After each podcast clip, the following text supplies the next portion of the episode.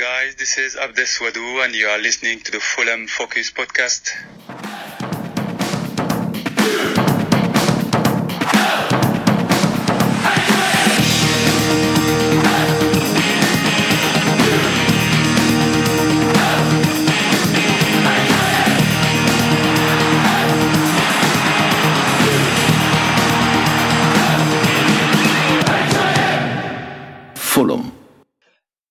And welcome to another episode of the Fulham Focus podcast.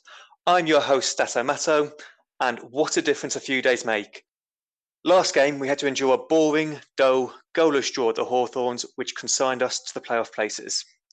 Well, we've responded to that with a game that contained eight goals, two penalties, one free kick, and a red card in a jam packed game as we overcame Sheffield Wednesday in a thoroughly enjoyable and frankly quite bonkers 5 3 win. Joining me to dissect this game is Focus veteran Matt Beauclair and Focus newbie Alan Druitt. We'll also be discussing the upcoming final game of the season against Wigan and all the final day permutations that come with it.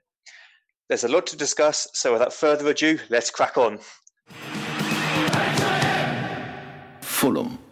So, we'll start by casting our mind back to Saturday at 2 pm when the starting 11 was announced. There were five changes, Ivan Cavaleiro was the only enforced change, with the rest probably being squad rotation, with Maxime Le Marchand, Stefan Johansson, Harry Arter, Neeskens Kebano, and Cyrus Christie coming into the team. We'll go to you first, Alan. What were your thoughts on the initial starting 11? It was good to see Harrison Reed on the bench. Uh, probably should have kept him wrapped up in cotton wool, considering he's probably been our best player since the restart a few of the, you know, it's good to see Knockaert get another go. I do think he's just one game away from finding his confidence. But the rest of the squad, it was, you know, probably good enough to beat Sheffield Wednesday, and as it proved, it was. That's good. Do you do you think there was kind of Scott Parker had one eye on the playoffs, you know, by resting these key players? Yeah, I, I think he did. Um, as I said, I think we all agreed that Harrison Reed deserved a break. Um, there's no point risking him because if he gets injured, then you know it scuppers our chances. But yeah, it, he definitely had one eye on on the playoffs. Definitely, and in the case of a few players, a few players um, were starting for their first time in a long time. So Maxime Le Marchand, for example, this was his first start since late November. Frenchy, do you have any additional thoughts on the team lineup at all? I guess I was a little bit surprised to see Le Marchand play because we're we're more used to seeing kind of Christie and Dennis Odoi in the fullback positions if Joe Bryan doesn't make it. But I know Maxime is probably just going to get criticised because he's always going to be associated with um, with the Premier League failure, in which I thought he was probably one of our better defenders actually that season, and um, and he kind of dilly dallied on the ball a little bit when um, when he gave or he didn't give away the penalty when Rodak gave away the penalty. So I can imagine people are thinking, "Oh, bloody Maxime Le Marchand," but um, I thought he had an okay game, and it's difficult when um, when players just aren't getting much football, and then they're thrown in for a for a full ninety minute bonanza, and they're going to be rusty, as as most of the players were when uh, after the restart. So. Um, I, I guess I was a little bit surprised with the starting lineup because I'm I'm a big advocate of kind of when when you've got something um, and you're winning, then just don't change it. And I know we want to protect the squad for the um, uh, for the playoffs. But even still, I'd I'd rather just keep that squad together and just keep them even more drilled. But now Harrison Reed's going to miss out against Wigan anyway. So yeah, they're, they're my thoughts. Yeah, we'll touch up upon MLM's performance throughout the game later on, and as well as Harrison Reed's suspension. We'll, we'll go into the game now, and it was quite a good opening 10 minutes. We were on top, and then we capitalised on that with our first goal. Michael Hector, throughout the last few games, you've seen that he's been doing a lot of uh, long range passing. And in this instant, he managed to pick out Neeskens Kebano very well. Kebano touched it down, cut in, and I thought it was a pretty good finish. Frenchy, what, what was your thoughts on the goal? Pretty much exactly what you've just said, to be honest, mate. Yeah, hell of a ball from Michael Hector. Um, I think the keeper will be disappointed that he uh, he hasn't done better with that. It, it was touched right in the bottom corner, but if the keeper um, if the keeper just moves a bit quicker, then he's then he's saved that because there wasn't much pace on it. But I guess I mean I've been critical of Neeskens Kebano because not a great deal seems to happen creatively when the ball comes to him. Um, but he does love playing against Sheffield Wednesday, especially at the end of the season. He got a couple against them at Hillsborough um, uh, two or three years ago, um, and now he's done it again. So yeah, fair play to him, and it's nice, especially if Cavaleiro is going to be injured for the playoffs, to see him come into form. I think that's exactly right, and like you said, he likes scoring against Sheffield Wednesday. Alan, that's that's got to do Kebano's confidence a world of good, doesn't it? Oh, of course, and he, you know, it's just showed the rest of the game what a goal can do to a player's confidence. With him scoring the free kick and just his general match play, he seemed to be improved in what we've seen since the restart. So hopefully he can kick on, and the more players that have, you know, their, their confidence backs better for us in the next few games. Definitely, definitely, and after that goal, we kind of grew into the game a lot more. We started playing a lot more confidently. And then we scored the second goal. And the second goal, I think myself, along with most other fans, were probably screaming at our defence when they were just so casually passing it back between themselves when Wednesday were pressing us quite high. But it paid off. Johansson managed to get the ball forward to Josh Onomah, who played a fantastic through ball into Mitrovic for a really good first time finish. Alan, what are your thoughts on those goals? On that goal, sorry. Yeah, no, it, it was a bit at uh, too much of a relaxed pace, I think. But you know, because they did press us high, as long as you beat the press, you've got pretty much a four on four, five on five chance. And I, I thought we played, you know, we held the situation really well, and it was a good goal in the end. We don't see enough forward passes for me, so you know, it was good to see the ball go forward at pace, and Mitrovic is deadly inside the 18 yard box. Come yeah. in on that as well. Sorry, Stat. So just to come in on that as well, I just I, I kind of lost count of um, of what the uh, the the championship top scorers were. So Mitrovic is now top on 26 goals, one one ahead of Ollie Watkins, Brentford's Ollie Watkins. Um, right. And um, and he averages 135 minutes per goal, whereas um, Ollie Watkins averages 162 minutes per goal. So I'd say Mitrovic is is clearly the better striker. Um, and the chances are he's going to have a few more games at the end of the season to prove it as well. Definitely. And that brings us nicely on to the third goal, which was Mitro's second of the game. It was a clear penalty, wasn't it, Frenchy? Yeah, it was a penalty, yeah. I think there's no um, doubt about it. no, the, the Sheffield Wednesday defender just didn't even bother trying to argue. He just kind of held his hands up. Yeah, you definitely caught him, mate. Yeah. Um, crap penalty, to be honest. He slipped, didn't he? But um, but he's he's put it straight down the middle, and thank God the keeper dived out the way of it. Yeah, it, it's definitely definitely wasn't as emphatic as his penalty against Cardiff the other week. That's for sure. Yeah. No. Do you reckon that had he not slipped, it would have gone in that direction or not, or it was just very lucky? It, by that direction, do you mean the direction of the goal? well, yeah, yeah. Who knows where it was going? Who knows? Yeah, who um, knows? Who knows, mate? But it meant we were 3 0 up by half time and cruising. And I think at half time, we all thought, that's it, that's the game wrapped up. We were looking forward to Wigan. And yeah, that should have been it. But then straight out at the second half, from 49 minutes, it was an example of when playing at the back doesn't really work. And we conceded a penalty and they made it 3 1. Now, firstly, was it a penalty? I'm going to come to you on this, on this Alan. Do you, I don't think it was. I don't know what your thoughts are on this. I've seen it about five, six times now, and I, I still don't know how he's managed to give a penalty. You know, he's, yeah. he's got a clear view. The ball's head, the ball's changed direction. He's clearly won the ball, and because the players, you know, carried on his momentum, he's fell over Rodak, and it was a terrible decision. Terrible. It was awful. I I agree, and it, it kind of brought Wednesday back into the game. But you need to question, despite the fact it was a dodgy dodgy decision why were we playing ourselves into a situation like that by trying to play out from the back? And I think it was Tim Ream who gave it to Lam- to Le Marchand and who, who was kind of dilly dallying around with it in our box, which ended up giving it away. We've seen the first, the second goal was an example of Parker Ball being good, and this goal was an example of Parker Ball playing bad. Frenchy, what are your views on us trying to pass out of the back like this? Yeah, it's never really sat that well with me when um, when when we've done that. Um, I think when Tim Ream got the ball, he did look forward to try and give it to somebody else, um, but Sheffield Wednesday players had just pushed up and they they put put our other defenders under pressure, and there wasn't really an awful lot else Tim Ream could have done with it except for put his foot through it. And we never we never see that, do we? So yeah, I mean, I, I think um, I think it, it, was a bit of a, um, a hospital pass to, to Maxime Le Marchand in, in many ways, and perhaps he should have turned away from goal and just kicked it out of play rather than turning back towards his goalkeeper and, and losing it. But that's that's the way we play these days, isn't it? And it's the way a lot of teams play. Um, and in all honesty, when we when we have a goal kick and we don't play it out from the back and we try and go a bit longer, we we often lose the ball anyway. So it's just a shame this one led to a goal. Absolutely, and I think people will blame Le Marchand for giving the ball away, but I think it's very harsh on him because Ream gave him the ball in an impossible position, and it was just unlucky that he lost the ball where he was, which led to the penalty. But that made it 3 1, and it was game on. But then we made it 4 1 because uh, Kebano, with a very smart free kick under the wall, made it 4 1. I think overall it was a great performance from him, and really it was it was kind of the first of any of our wingers to have a good game since the restart.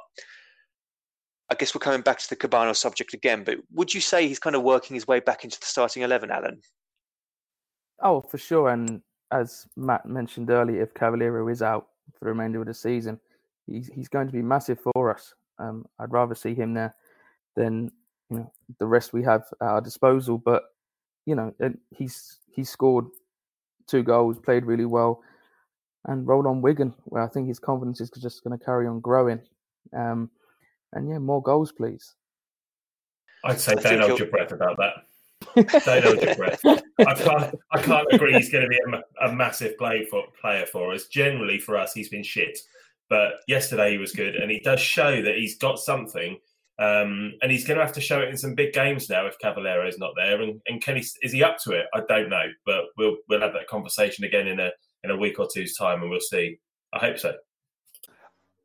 I know in the last pod you you you were questioning what is the point of Kebano, but I think when that second goal went in and everyone was celebrating with him and he was doing with the backflips, you can see he's a larger than life character. And I think what he can bring to the changing room is kind of a lot of enthusiasm and I think he's just a, a, fun guy to be around. So you know he, he's he's there to boost the morale almost, and if you can put in good performances like this as well, you know I think that can really work in our favour. Particularly if Cavaleiro's out injured for an indefinite amount of time, if Kamara's out injured for ages as well, it kind of really only leaves us with him, Knockaert, and Bobby Reed on the wings. And I think at the moment I'd rather him over Bobby Reed. and you know I'd say it's between Knockaert and Bobby Reed on the other position.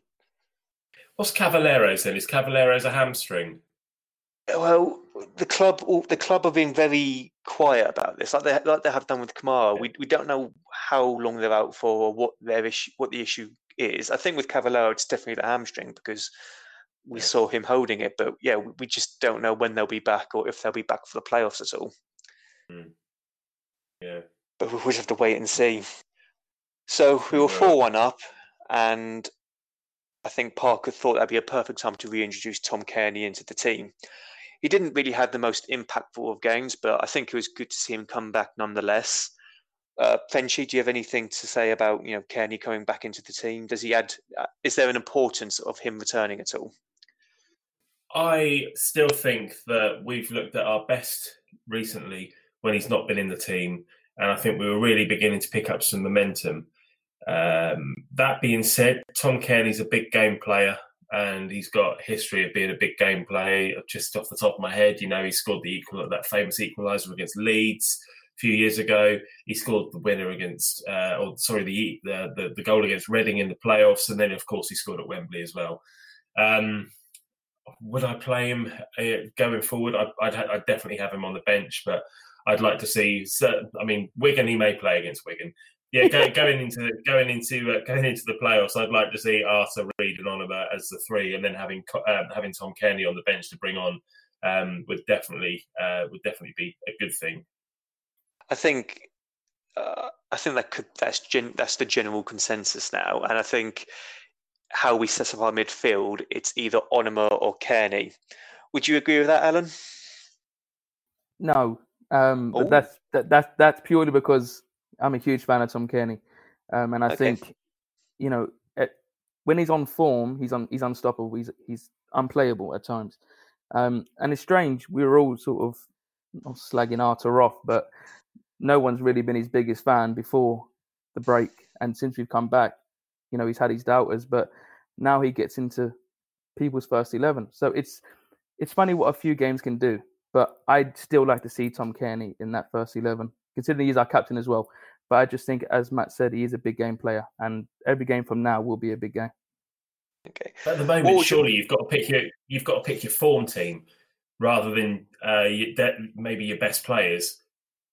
Yeah, uh, yeah, I suppose you do, but you know he has been injured the last couple of games. But the way we play with Cairney is different to how we play without him, and whether that's purely down to Onomah, I'm not sure. But we seem to pass the ball forward more without Cairney in the squad. So I'm not sure if that's a Cairney's issue or a Parker issue, but I'd always have Cairney in my team. What would your preferred midfield three be then? Uh, it would be Reid, Cairney, and Onomah. Uh, okay. Play Cairney further forward, Reid holding, and then make Onomah do the Johansson role in the Slav side, just box to box, because I think he's good enough to do that. Okay, okay, that's that's that's that's a valid point. I think. I think. I I would personally stick with Onomah, Reid, and Arter because it's worked so well, and I think the fact that we have Cairney coming back now, he would be a really good player to bring on bring on as an impact substitute. He could change a game, like you said. He, he's he's good enough to come on, change our dynamic, change how we play, and he could kind of give us that extra extra dimension. But we'll just have to wait and see what Parker will put out for the playoffs, I guess. So we're 4 1 up at that point, and we look like we were cruising towards three points. And then, unfortunately, they put a go back to 4 2. It was just an unlucky deflection, wasn't it, Alan? There's not much that anyone could have done about that, really. Not really. But if you wanted to be slightly critical, probably would have liked Christie to put a better boot on the ball with his clearance. But, mm. you know, it's come out to the Sheffield Wednesday player. He shot and deflections go anywhere nine times out of ten, and it could have gone anywhere, but unfortunately for us, it went in.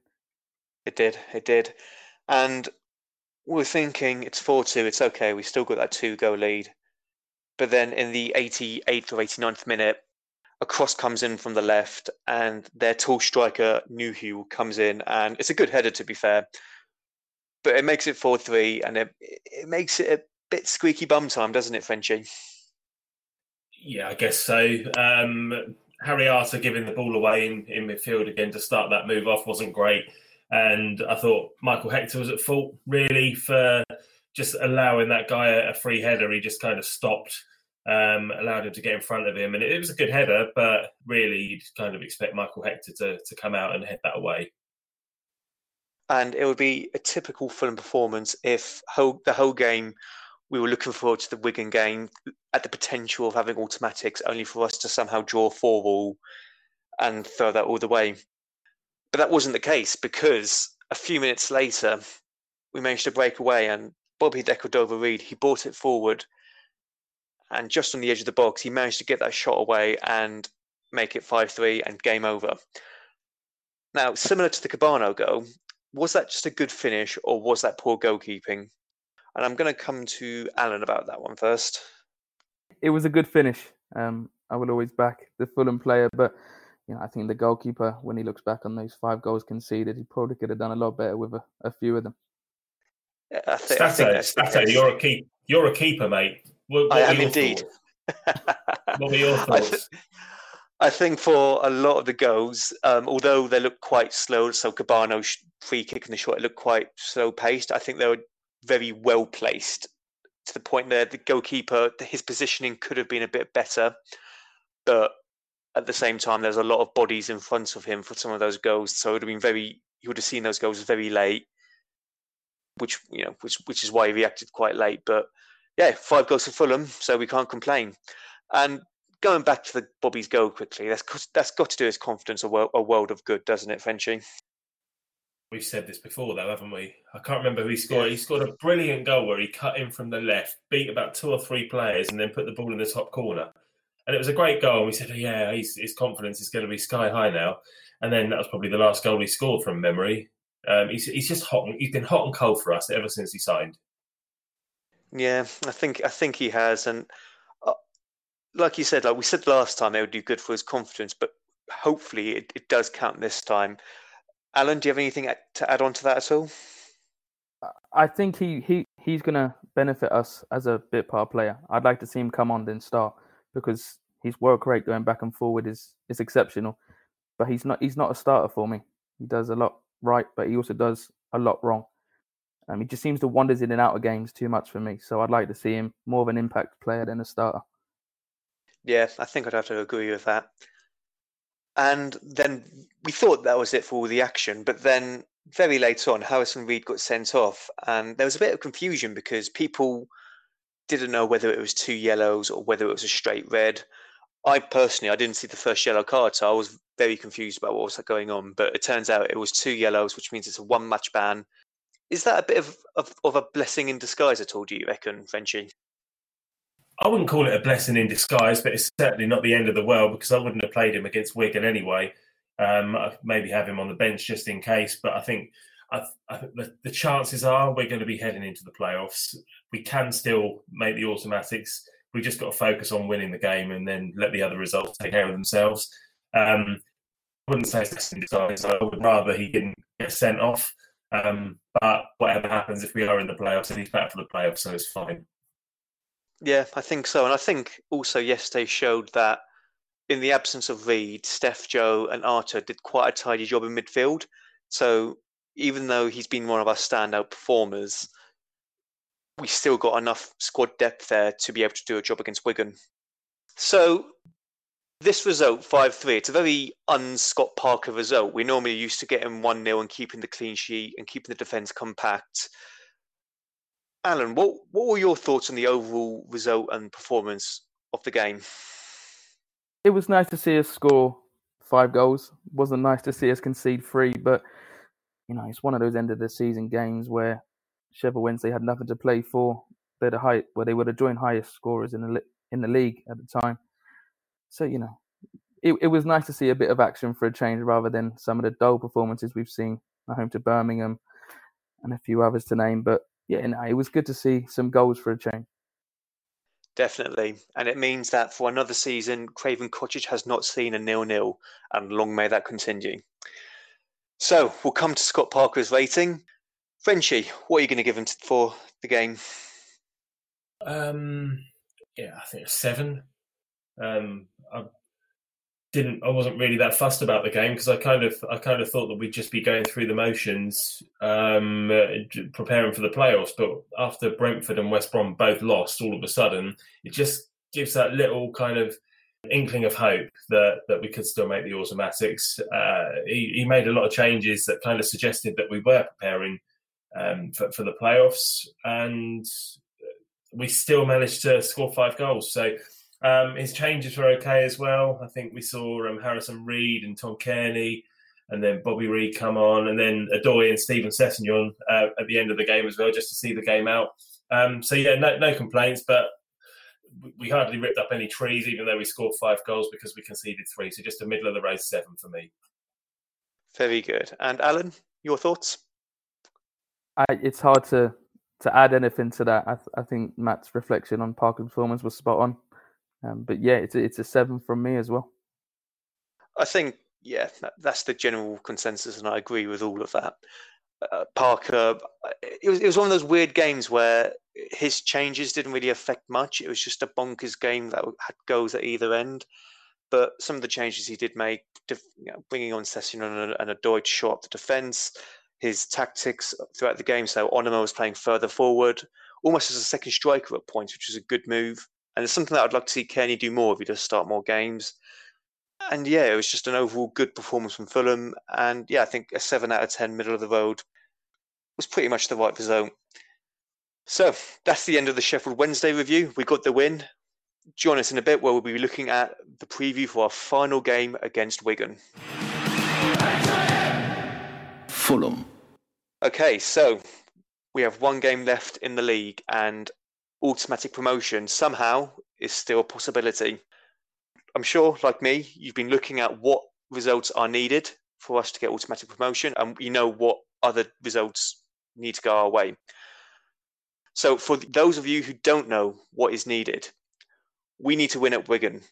West Brom need to lose at QPR, and Brentford need to lose or draw against bottom of the table Barnsley. Frenchie, it's the odds are against us. What are the chances of all that actually happening? Um, well, West Brom are out of form, really, aren't they? Their their last three games have been draw, draw, lose. Um, they just haven't seemed to manage to to wrap it up when when it's kind of been there for them. And and Barnsley, well, Barnsley beat Forest today. They had a late winner against Nottingham Forest, and it's all to play for for them. So Barnsley, Barnsley are currently on 46 points. Luton are on Mhm. 48, and Charlton are on 48. So Barnsley need to win that game to give themselves any sort of a chance of, of staying up. But then you've got to factor in the fact that, that Wigan, who are on 58 points, may have a 12 point deduction coming as well. So it's just everything to play for for Barnsley. Brentford again, they missed the chance to to really put themselves in the driving seat at the weekend.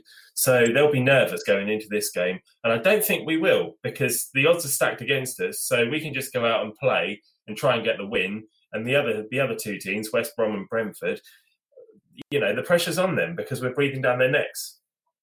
I agree. It's it's a big ask, but you know the teams that Brentford, well, the team Brentford playing Barnsley, Barnsley will put, will be up for that, and they'll be going all out in the attack.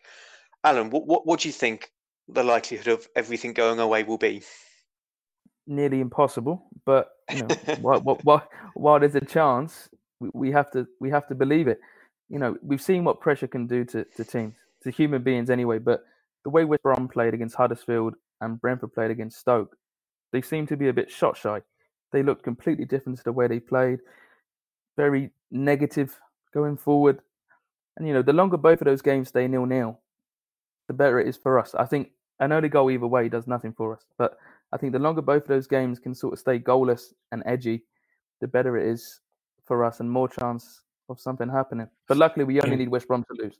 Brentford only have to draw. So We've been in this position before, haven't we? Two years ago, when we went to Birmingham on the last day, and we we just thought just focus on winning, and drew nil nil with Reading. So had we won that game, we'd have gone up automatically, and we ended up just choking. Um, so hopefully we won't choke, and hopefully, I mean, hopefully both West Brom and Brentford will lose, and then it's in our hands to to win, or even though the games are happen, happening at the same time. But we've just got to concentrate on winning that game. That's all. Definitely, I think two years ago it was a it was a bit different. Like we we were twenty two, we were twenty three games unbeaten, and there was the expectation that would beat Birmingham, but I think no one was expecting Cardiff to mess up the way they did.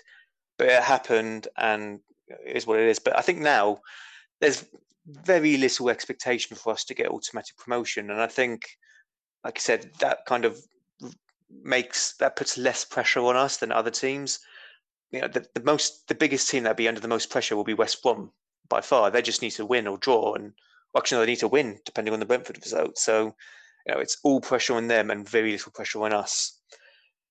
Before I move on to you know, the, the Wigan game itself, is there kind of a sense of all like all these missed chances we've had throughout the season? So, by that I mean we lost to Barnsley back to back, and we dropped points against Charlton both times had we just won one of those games, would would would be in, would be under would be second and would be in a position to be getting promoted.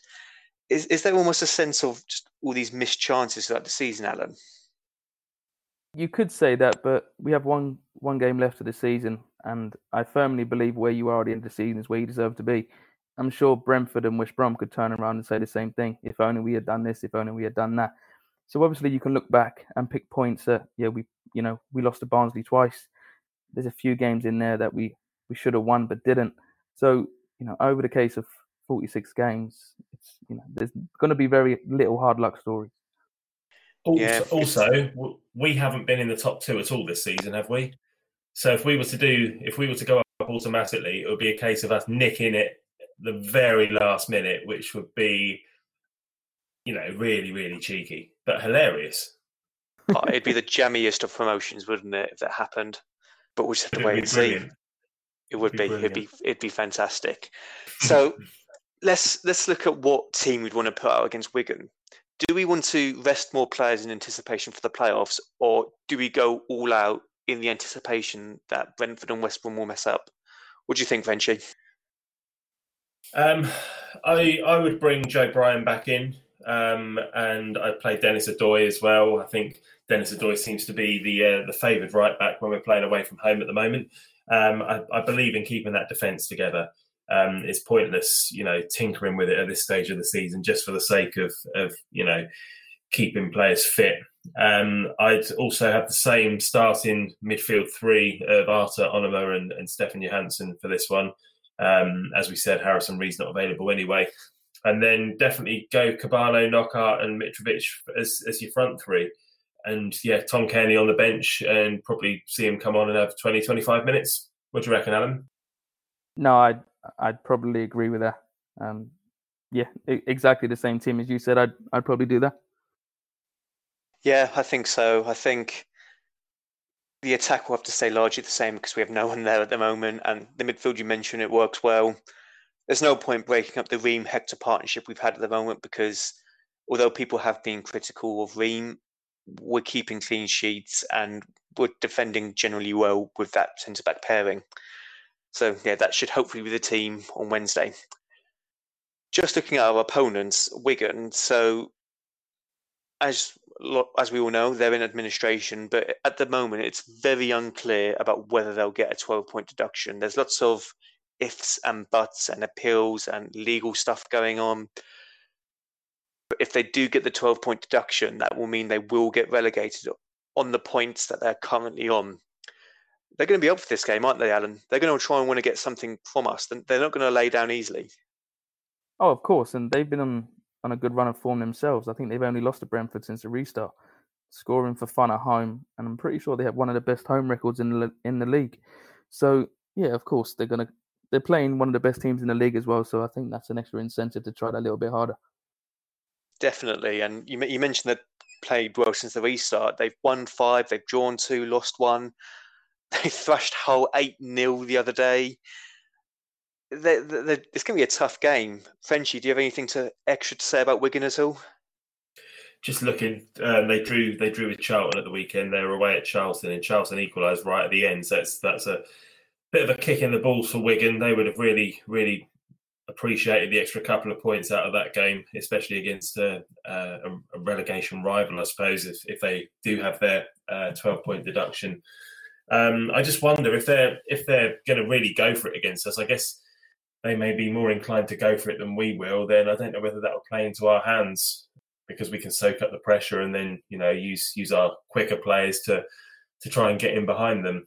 I don't know. I, I don't know how I see this going. To be honest, uh, I, I guess we're going to come on to that, are we? We will indeed. We will indeed. So, Wigan, we haven't actually lost at Wigan in the last 15 years. The last time we lost was back in 2005 with a Pascal Chimbonda goal in the 90th minute. Since then, it's just been wins and draws at the DW. So that, that bodes well for us, surely, doesn't it, Frenchy? Yeah, if you like. I mean, I think I think all that sort of stuff's going to go out the window in a game like this. It's just an end of the season game when everyone's kind of just having to go for it. Anything could happen, and it's it's a really difficult one to call. Um, on paper, obviously, we should beat them, um, but you know, on paper, Wigan should not be beating Hull City eight 0 So who knows? Who knows? Anything can happen. So we'll crack on with the score prediction, but I don't want you to just predict the Fulham game. I want you to try and predict what the scores will be in the West Brom and Brentford game as well. Alan, I'll come to you first. What do you think will happen? Uh, I'll start off with our game. Uh, I think we'll we'll edge it two one. Uh, I think Brentford will draw uh, 1 1. But I do think West Brom will beat QPR quite comfortably in the end. Probably 3 0. I think I think you could be right there. Frenchy, what do you think? Yeah, QPR aren't going to be able to do us any favours, are they? They've got nothing to play for whatsoever. So, um, so they'll be they'll be more than happy to lose. But I, I, I don't know who do QPR hate more, Brentford or Fulham? Because they won't want to do either of us a favour they just want to lose. Yeah, Brom, they? will they'll just lose then, so ne- neither of us go up. So. Yeah, exactly. It's it's lose at all costs for QPR, isn't it? So I, I think Alan's right. Yeah, I think I think West Brom QPR will be um, will be a comfortable win for um, for West Brom, and I, I, I, honestly I could see both us and Brentford winning as well. I think everyone will win, um, and it'll, it'll finish as you were, and we'll go on to play Forest in the playoffs, which I don't think is an actual uh, a bad thing considering Forest form at the moment. They've really gone to shit at the moment, so I'd, I'd be happy with that. I think I think yeah. I think you're right. I think we'll, we'll, we'll win, but I don't think it will be enough. I think West Brom will probably get that win or draw to go up, and we'll be in the playoffs. Interesting that you said Forest. They're in dreadful form at the moment, and I think they're actually on level points with Cardiff now. Yeah, Cardiff and Nottingham Forest are both on 70 points. So if we finish fourth, we could be seeing Cardiff in the playoffs instead. I doubt that because Forest have got Hull at home in that, so I, I, can't see them ah. dropping points there. yeah, fair enough. Hull, Hull are awful at the moment. Bless them. So there we have it. Our fate, our fate lies with our bitter rivals and the team that are bottom of the championship, or second bottom, sorry. Who knows what will happen? Wednesday will surely just be an epic day in the championship overall, with three teams competing for automatic promotion two teams competing for the playoffs and a relegation race that is just all over the place. All we can do is pray Fulham do the job. And if we go up, we go up. And if not, we'll see you in the playoffs. Thanks for joining, and we'll see you next time.